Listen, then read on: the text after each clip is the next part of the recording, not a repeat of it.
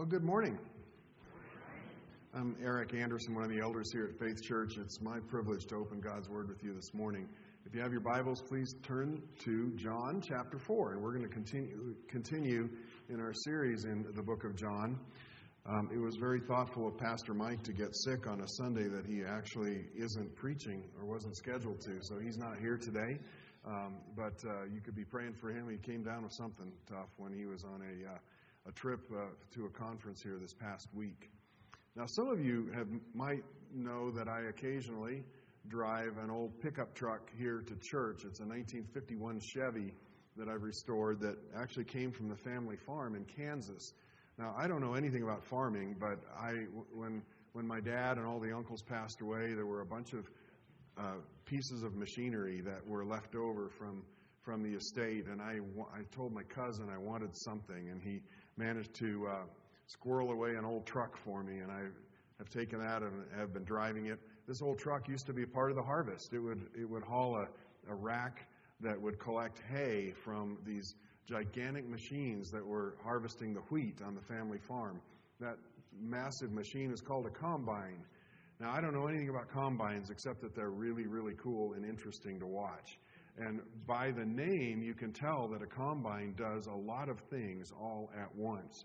The first thing a combine does is that it cuts the wheat stalks right near the bottom, near the dirt, and lifts the entire uh, stalk with all the, the wheat kernels into, a, into another chamber where these big blades whirl around and, and I think it's called winnowing. It kind of beats everything and causes the little wheat kernels to get separated from the, the stalk. And those wheat kernels somehow fall into one side of the machine, whereas the, the, what's left, the hay, is moved to another side. And so then you have the wheat kernels that are being uh, co- put together in, in big containers, either in, within the combine or sometimes with a machine that rides alongside. And then some of the fancy combines actually take that wheat stalk and then make it into hay bales. It's really amazing. And it is a machine that does many, many things. And I share all that to contrast the reality of the Lord, the harvest that the Lord calls us to, because it's nothing like the way that a combine works. The work of God's harvest is complex. It's done by all of us, and none of us are called to try to do absolutely everything all at once. And so it's kind of a, a picture of some of how some of the story that we're going to read this morning is going to unfold. So God is going to speak to us, I trust, from His Word from John chapter 4. Before I go any further, let me just uh, uh, come before the Lord in a word of prayer. Father, I pray this morning that we would be awake and alert, that our ears and our minds would be open to the work that you have done already to cause people to trust their lives to you and that they would become worshipers. And I pray that would be true for ourselves as well. Do this work in us. Make us into worshipers in spirit and truth, that we would be, in fact, workers for the harvest as well. Thanks for the challenge that you will bring to us from your, your word this morning. In Jesus' name I pray. Amen.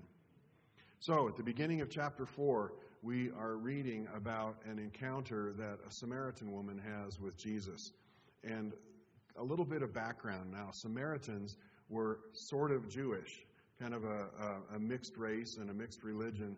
Uh, it, it came about from the time of the captivity when the Jews, many or most of the Jews, were led away by the Babylonians into other cities and held captive for for about 70 years. During that time, some of the Jews were left behind, so to speak, in the cities and surrounding area of Jerusalem, and many of them intermarried with the, the Gentiles that were there, the uh, Assyrians, and their offspring ended up having their own identity, somewhat separate from the, the Jews themselves, and it gave birth to almost a new race and certainly a new religion that was kind of like that of, of worshiping Yahweh, but not quite.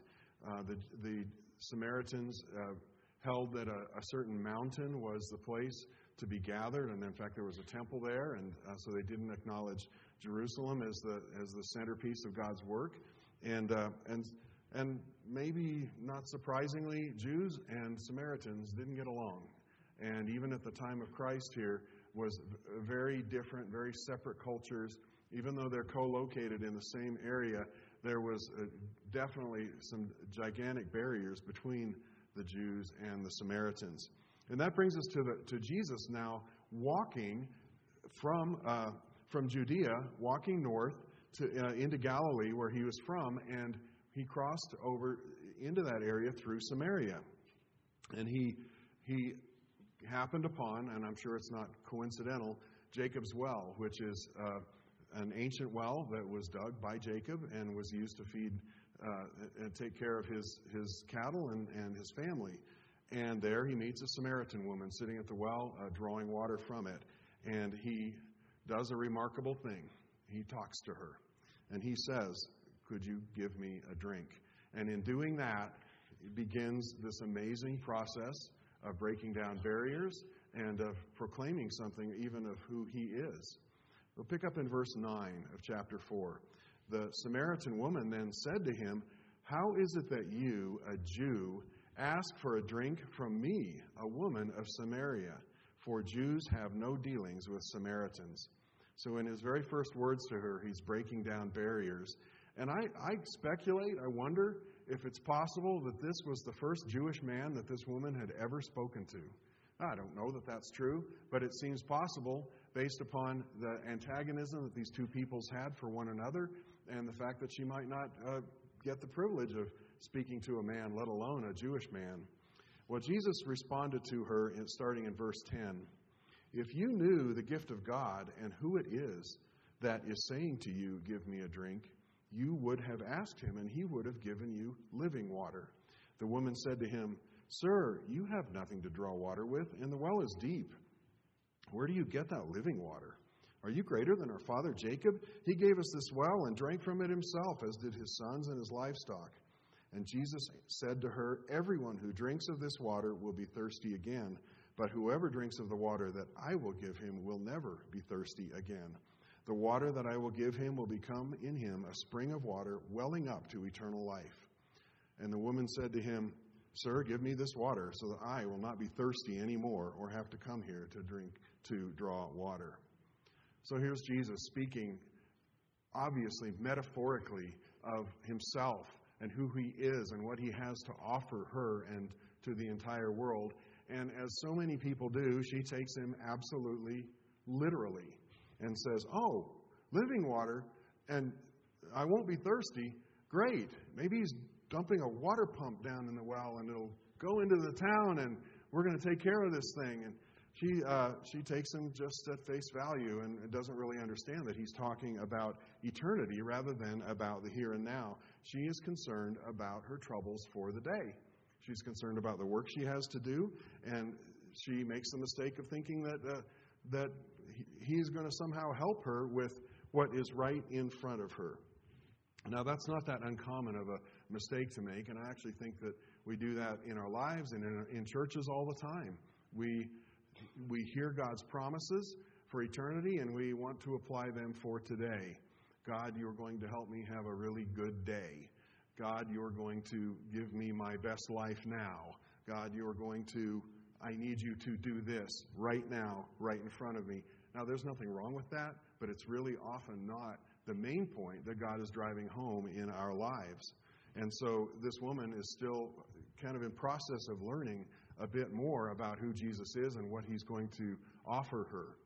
So Jesus says to her, Well, why don't you bring your husband here? And she says, I don't have a husband. And then uh, we pick up in verse 18. For you have, he says, you speak correctly. You have had five husbands, and the one you now have is not your husband. So what you have said is true. And the woman says to him, said to him, Sir, I perceive that you are a prophet. Well, she did what, what all good debaters would do when she's confronted by her sin. She changed the subject. She knew she was kind of caught.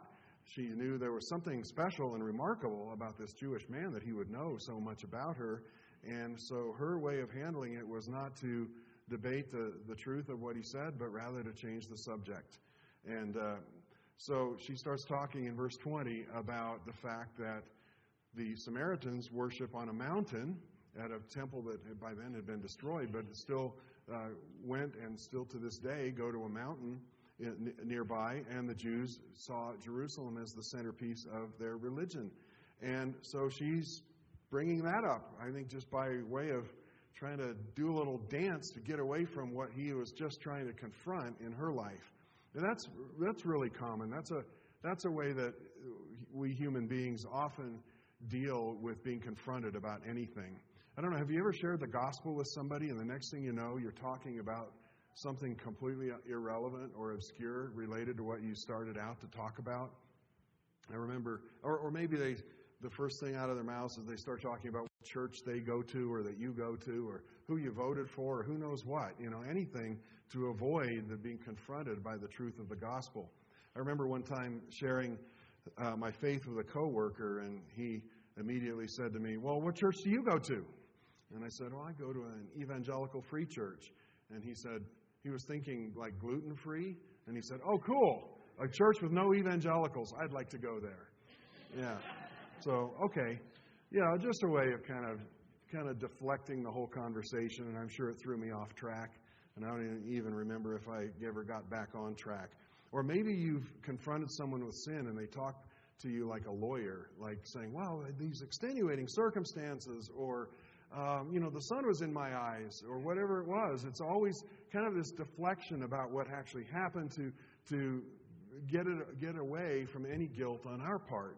Or how about if you're talking to some, I remember one time talking to a man and asking him, tell me a little bit about your thought life. And he said, Well, I've been thinking a lot about Calvinism and dispensationalism and wondering how these end time things are going to work out.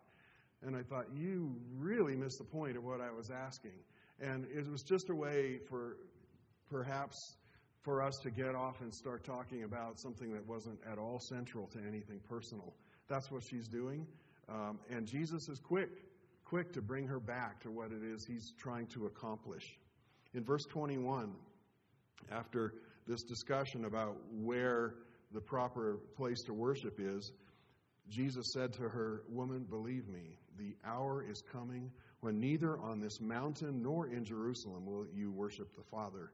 You worship what you do not know, but we worship what we know, for salvation is from the Jews.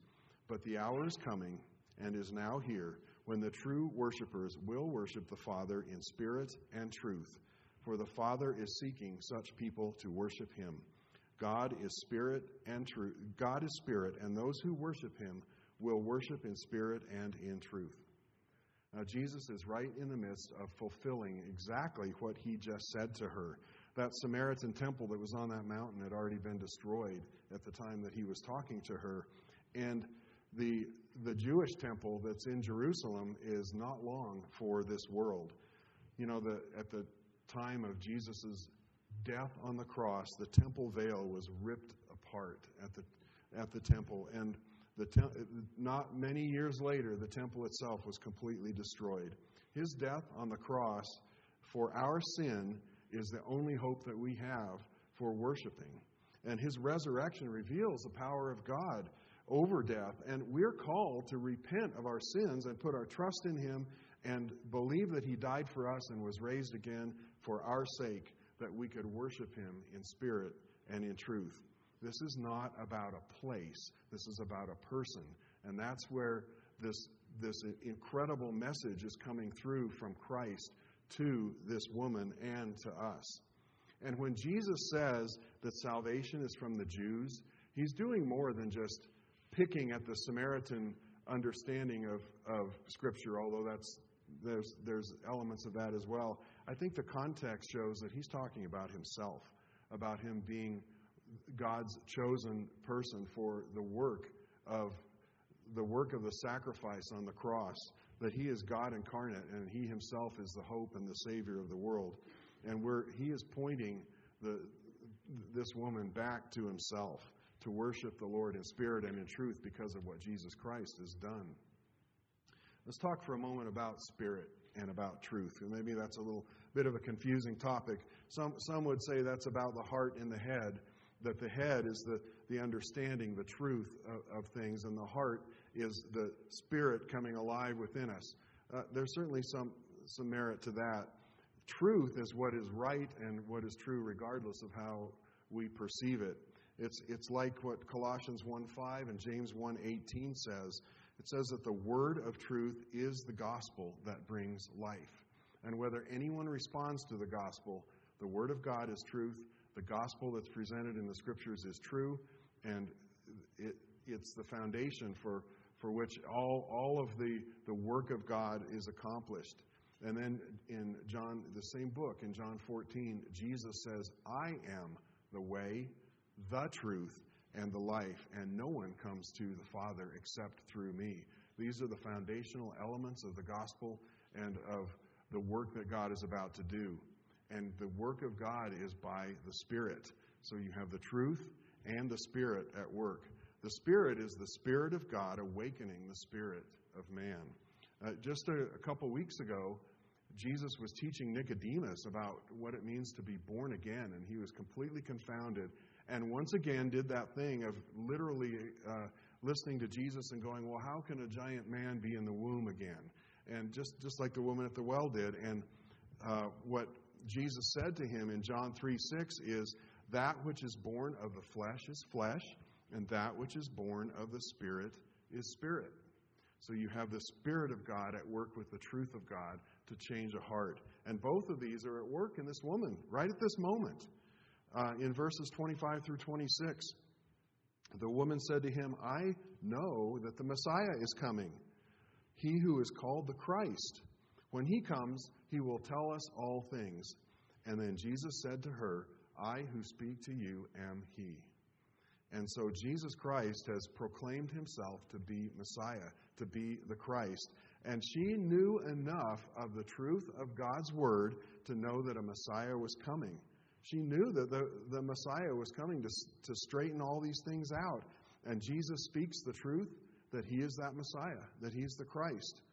And then the Spirit of God comes to work. The Spirit of God awakens the Spirit in this woman. And she has she is changed. And it, even though the scriptures don't use words like conviction and repentance here, there was conviction and repentance in her heart. And we know it because in the upcoming events, uh, in just the next moments, she is completely different. She's been undone. She's been, her sin has been laid bare. She's acknowledged it, and the, the Spirit of God has begun a tremendous work in her. And the first thing she, that comes to mind for her to do is to testify, is to tell others about what has happened to her. So she is now the, the catalyst for God reaching this foreign town, this town of Sychar, because she leaves, she forgets why she even came to the well, leaves everything there. And we'll pick up in, in John 27. Now, the disciples, by the way, are kind of watching what's going on and puzzling over everything. They don't have much to say yet. Um, but, but God is moving in this woman right away, starting in verse 27. Just then his disciples came back. They marveled that he was talking with a woman. But no one said, What do you seek? or Why are you talking with her? So the woman left her water jar and went away into town and said to her people, Come and see a man who told me all that I ever did. Can this be the Christ? Then these people went out of the town and were coming to him. Well, let's just stop for a second and do a little observing about this scene. It's really, it's really remarkable. Um, this town is very close by. I think about a quarter of a mile, if I believe the map and the back of my Bible, where Jacob's Well is in relation to Sychar. And it's a small town. I mean, and you know what small towns are like, right?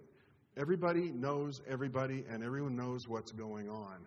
There is no hiding that the fact that this woman's been married five times and that she's living with her boyfriend. Everyone's going to know that. And for all I know, in the crowd of people that she went back to see, there's her, there's her ex husbands and her boyfriend in the crowd, right? That's just how small towns work. You can't get away from one another.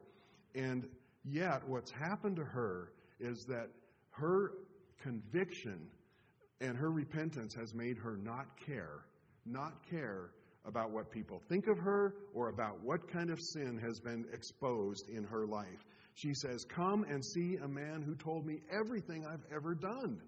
She is, she is excited to share with others what God has done to change her life and to change her heart. And it's powerful. It's so powerful because these people believe her. Of all the things they believe this woman who has lived some kind of interesting soap opera life and now is, is professing the, the things of God to them. One thing that I, I take from this is that when we testify about God, when we share a testimony about what God is doing in our lives, we need to be like this woman. We need to be transparent and we need to, to be willing to explain to people how God changed my heart, what kind of sin He dealt with, what kind of problems and difficulties were overcome by the work and the Spirit of God. We don't need to just testify about neat things that God did or visions we saw in a tortilla when we were eating breakfast. That's fine, okay, but it's not it's not personal and it's not at the heart of the matter. She was transformed by the power of the Spirit of God, and she is going to t- share with anybody who will listen. There is so much power in this testimony. And we're called to this as well. Testifying to the work of God in her life is a great example of worshiping God, of giving glory to Him in spirit and in truth. Because what she said is true. What happened to her is true. And the response is spiritual because it's just such a remarkable response. Again, verse 30. They went out of the town and were coming to him. They were, these people were immediately impacted by what this woman had to say. Now, I'm going to skip a few verses and, and continue on this narrative to see what happens to these town people. But we're going to come back to it because verses 31 through 38 uh, have to do with Jesus teaching his disciples about what's going on, and it's really central. But set it aside just for a moment, and let's, let's continue on and observe what happens with these people from the town. They, they also, just like the woman, have an encounter with Jesus. They believe the woman, and they believed in Jesus, the scriptures say, and they immediately went to him. They talked with him at the well. They invited him to come and spend time with them, and he did. And for two days, he and the disciples went into this town and they interacted with all of these people. And this is a miracle. It really is. When you think about it, this woman comes blazing out from the, from the well with this remarkable story, and everybody believed her, and everybody knew that somehow, I don't know how, that Jesus Christ was sent to them and they are transformed. It's just, it's just so powerful. Um, picking up in verse 41, and many more believed because of his word. They said to the woman, It is no longer because of what you said that we believe, for we have heard for ourselves, and we know that this is indeed the Savior of the world. Oh, man, that's really something. That is, that is some incredible harvesting going on for the kingdom of God. We know this is the Savior of the world. And these people worshiped and glorified God, the Savior, in the same spirit and the same truth that the woman did. They believed. They believed in God's word. They believed this woman's testimony. They, they encountered God Himself in, in two days of spending time with Christ, and they were transformed by that relationship. That is really, really a powerful testimony to what God can do in, in saving the people. And it's, it's an amazing and wonderful thing that God cares enough for this little town in the middle of a foreign country, so to speak, to reach out to them. Very much a providential thing that Jesus chose to walk and stop by, the, by this well. Now, I want to do, there's one more story in this chapter. And I want to hit it just briefly before we go back to untangle exactly what God is doing here in the midst of all of this. After those two days that he spent with these Samaritans, Jesus go, uh, continues on his journey going north into Galilee. And the scriptures say that he was welcomed by the Galileans. And I'm putting welcomed in air quotes here because what that what it also says is they, that he was without honor in his hometown. So this welcoming was more was very much from a, a skeptical perspective. I, I kind of think of it like I don't know if you've ever you know done a seen a magic show where somebody comes to a child's birthday party. You know, the little kids watch the magician and they're just in awe. wow, he can saw people in half. That's just neat. They just take it right at face value. And adults kind of do the same thing, although we perhaps don't actually attribute uh, divine capability to a magician. We just accept it as great entertainment. But then you've got these junior high kids, and they're and they're like teenagers, and they they want to get closer and closer because they want to know how he did that. Like I know he didn't really make that stretch that rope by magic, so I wonder how he did that. And it's all it's the entire show is done from the perspective of a skeptic. And I kind of think the Galileans are in that boat here because of the way that Jesus interacts with them when um, when this official comes to to interact with Jesus. This this man, a, a Jew, uh, comes and interacts with Christ, and it's obvious that he knew of of Jesus' work already. In fact, twice in this passage, it's, uh, the Bible mentions that the wedding at Cana, that this was uh, that Jesus had already performed a miracle. So I I speculate that this man was either at that wedding or heard of what Jesus did at that wedding when he turned water into wine, and he had faith that God could do something with the trouble that he had, and the uh, the man asked Jesus to heal his son and he begs Jesus. And, and, and Jesus uses the opportunity in verse 48 to kind of speak to him, but really to the crowd. And he says, Unless you see signs and wonders, you will not believe. Well, this man responds like, That's, that's not it. He says, Sir, come down before my son dies. He's desperate. He's calling on Jesus. He's not a skeptic. He is ta- calling on the only hope he, he knows of to call on the name of the Savior, the man who turned water into wine, to help him and to heal his son. And it's evidence that this man was a man of faith and not a skeptic at all. And he had seen what Jesus had done in the past, and he was going to him as his only hope. It's a genuine faith. And Jesus knows that because in verse 50, Jesus said to him, Go, your son will live. And then the Bible says this man believed the word that Jesus had spoken to him and went on his way. So this man has believed. First enough, he first he believed enough to ask Jesus to do something, and second, he believed Jesus had in fact done something even before he saw that his son had been healed. And it's powerful to see that God is going to use this man to testify about the, the very thing that Jesus is accomplishing. Uh, he gets to the he gets home and they and he finds in fact his son has been healed. And they compare notes. Well now okay what time did he get healed? Well about three in the afternoon. Well that's right when jesus told me that go to go and that your son had been healed. And and then the bible says again he believed and all his household. So god moves in the heart of this man yet again to to for the third time, emphasize and, and, and draw to life his own faith. And it's clear that this man testified as to how all of this had happened. He told his family about Jesus. There's no other way that they would have believed. I'm, I don't know if this was an infant son or an older son, but I'm picturing this man, if, if in fact the son is old enough to understand, telling his son, You've been healed, and it was Jesus Christ who healed you. And telling his wife, Our son was healed by the power of Jesus Christ. And telling all of his family, and they believed. And here, here this man is testifying of the power of God. And again, we see the fruit being born in the lives of those who, uh, by the witness and testimony of those who had been with him, and they believed and followed him. And it's just marvelous. Power, another powerful story that enables us to see that God is, is greatly at work. He was at work in that woman, He was at work in that woman's city, He was at work in this man and his son and his family, and there was already great fruit for the kingdom of God. So now, what's, what's been going on? How did this happen? Now we have to go back.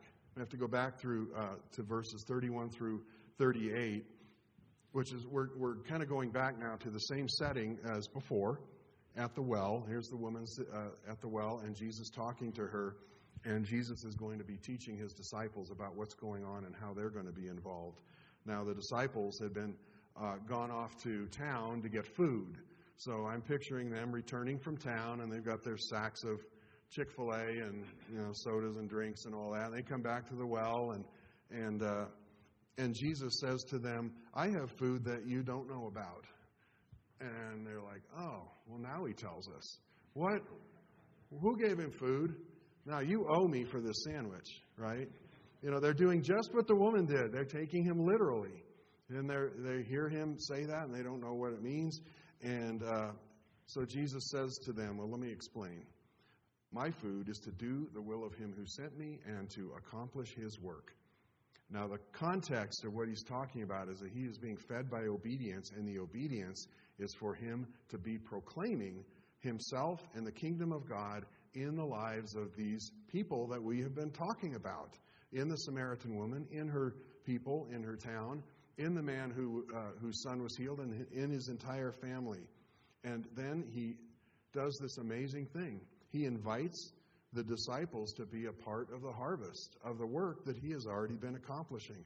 It's, uh, it's sort of like the Great Commission, but uh, it's not. It's, maybe it's the first commission. I don't know, but it's, a, it's God inviting the disciples to be a part of a harvest that they didn't even know was going on.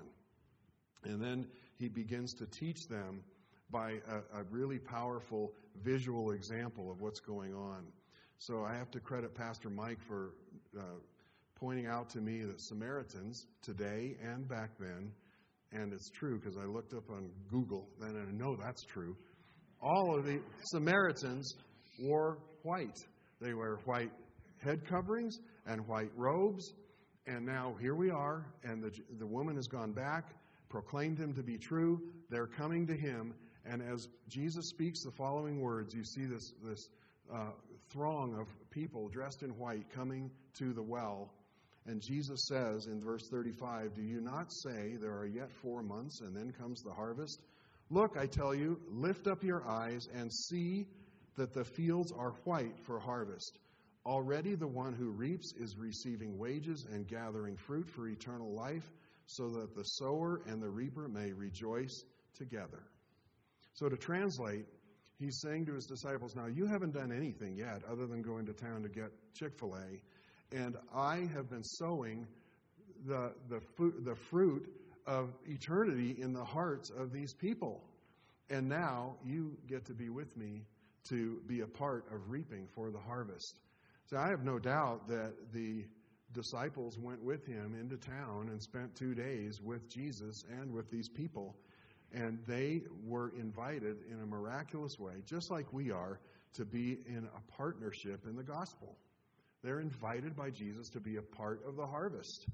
Uh, Jesus is the one doing all the saving here, but we get to be a part of the, of the harvest. In verse 37, here the saying holds true, Jesus says. One sows and another reaps. I sent you to reap that for which you did not labor. Others have labor, and you have entered into their labor. So he is privileging the, the disciples with the opportunity to be a part of the harvest that they didn't even know was starting. And it's, it's really a marvelous and wonderful thing. And it's no doubt that the, these disciples are just in awe of what God is doing in the hearts of these Samaritans that this woman has reached. Years ago, I, Teresa and I had the privilege of going to Japan for over a month and ministering to American military that were there. And this was like 2003. And there had been a missionary couple that had been there for years and years, and they were rotating out. Another couple was coming in to pick it up, and there was a gap. And for five weeks, we spent time with these military, and every meeting I had, I would offer an invitation if you would like to pray with me to receive Christ, you come forward. In every meeting, someone came forward. I couldn't believe it. Every, it was like we were saying, This is the easiest thing in the world. All you do is say, Do you want to know Jesus as your Lord and Savior? And everyone says, Yes. I thought, Wow, I'm just such an evangelist, you know. And uh, the reality is, the reality is, okay, I knew that I was getting to harvest that which someone else had been reaping for years. And that this work had been so powerful and was so helpful and so God centered that when I came in and filled in for a few weeks, I got the privilege of, of harvesting. It was like fruit from a tree that was just low hanging. Just grab it and grab it and throw it in a basket Just absolutely loved it. It really had nothing to do with me. That's kind of what's going on here with the disciples. And it's a, it's a joyous thing. And we are so privileged to get to be a part of this harvest. So, I want to talk about some, some observations and maybe applications for what we have been talking about for our own lives. Um, and the first one is this um, as we've seen these stories unfold, there's a clear progression, an order of how these things work in relation to one another. Um, we start out with spirit and truth, as, we, as Jesus spoke of, and then we also have this call to repentance because of the Spirit of God working in the spirit of a person and the truth of that, that is, is at the heart and the foundation of all of this. Repentance is next, which brings about worship. You know, only those who know God can worship God. And these people have been transformed, and the first thing God, Jesus says here is that He calls us to worship. And then uh, further, we're also nourished and encouraged by the, by the hand of God as we follow Him. And you can see that in these metaphors that Jesus used to teach them. He talks to the woman about living water that she's drawing, and he's going to nourish her and encourage her with water that will keep her sustained for her whole life, all in, into eternity. And then he speaks to the disciples about this process of evangelism and using the, the fact that my food, what sustains me, is to do the will of him who sent me. So God is promising nourishment to us in this journey. And then he also calls us into obedience. And in this particular case, the obedience relates to being willing to testify to what God is doing in our lives, to share Christ, to share this message with others. The man whose son was healed testified, this woman testified, and their, the entire town was, was uh, impacted by what she had to say.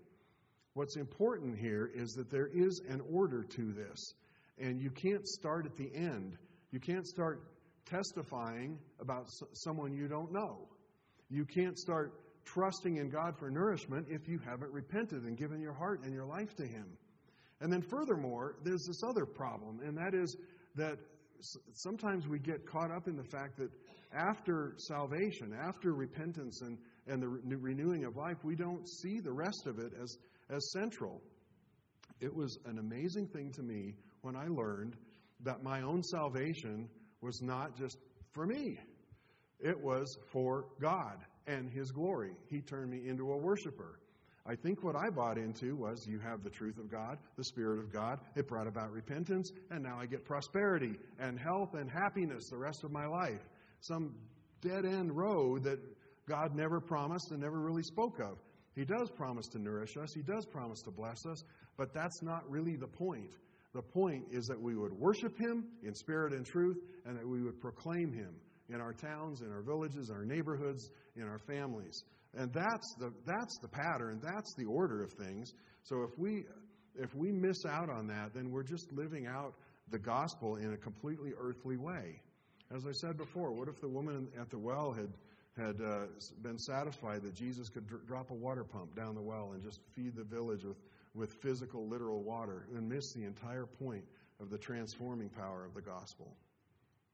We also have a, an application here, sort of a, one of those negative examples, and that is when God is speaking to us, don't change the subject.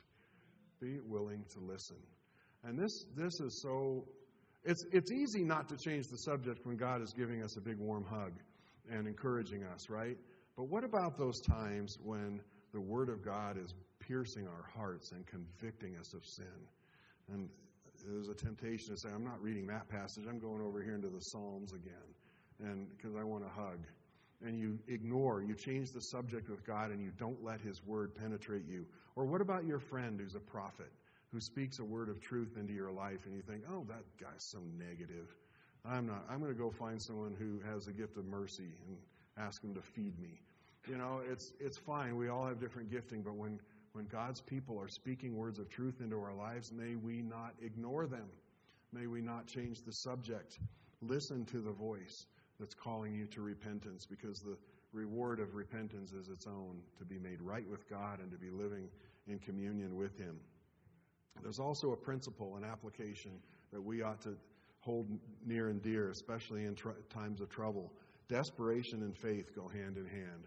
That's what we saw in the man who, who approached Jesus and would not be dissuaded from asking him to heal his son. He was desperate. He was at his wits' end. He had nowhere else to go. You know, I think many of us can testify that when we are at the end of our rope, when everything is at its worst and the bleakest, that's the moment when our faith suddenly can come to life. When we trust Him with the hardest and worst and most challenging fears of our lives in the most difficult moments. I also see a, a principle in play here that believing is often a process. Believing is not. now, I know we go from death to life somewhere along the way, and, and God knows that moment.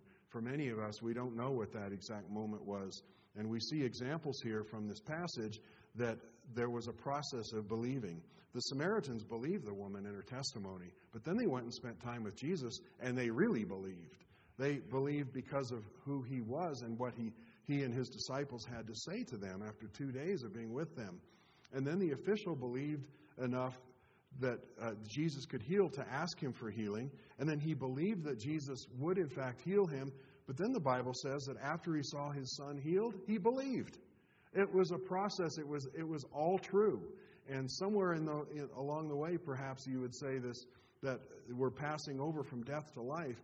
But faith and belief is a, is a process, and may we be willing to, to endure that process in our own lives and, and to be patient with those that we're sharing our faith with as they, as they uh, go along that journey. And then finally, this a personal testimony matters. A personal testimony matters. God's word and his truth from his scripture is often sufficient for someone to read, to hear, or to observe in a, in a film like the Jesus film or the, the audio Bibles that uh, Faith Comes by Hearing is, is sending around the whole world, and it's sufficient for people to believe. But it's also equally true that God uses the testimony of those who have been impacted by the King, by God for their uh, for salvation. That that story, that testimony, is also going to help them to come to Christ. That's what happened with the woman's uh, family and friends in their in her town. That's what happened to this man's uh, family uh, when the son was healed. Our testimonies uh, have tremendous fruit, and we need to follow their examples.